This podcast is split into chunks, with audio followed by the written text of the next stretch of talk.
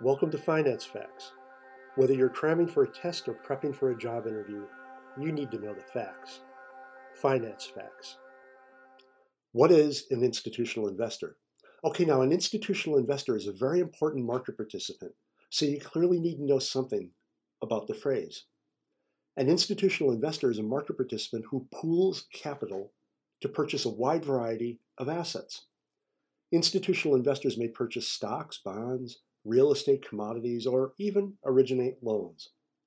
Examples of institutional investors include banks, credit unions, insurers, pension funds, sovereign wealth funds, or hedge funds, to name but a few.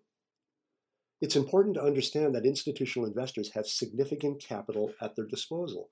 In fact, in 2019, we noted these entities had well over $100 trillion of assets under management. Institutional investors are generally considered to be more sophisticated than retail investors. However, the rise of passive index funds raises questions about the capabilities of institutional investors. Regardless, because of their sophistication, institutional investors are often exempt from securities laws which are intended to protect retail investors. This allows institutional investors to participate in various transactions retail customers are barred from. For example, private placements.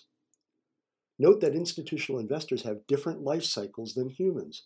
Specifically, they don't enter into a phase of accumulation during their highest earning years, followed by consumption during retirement.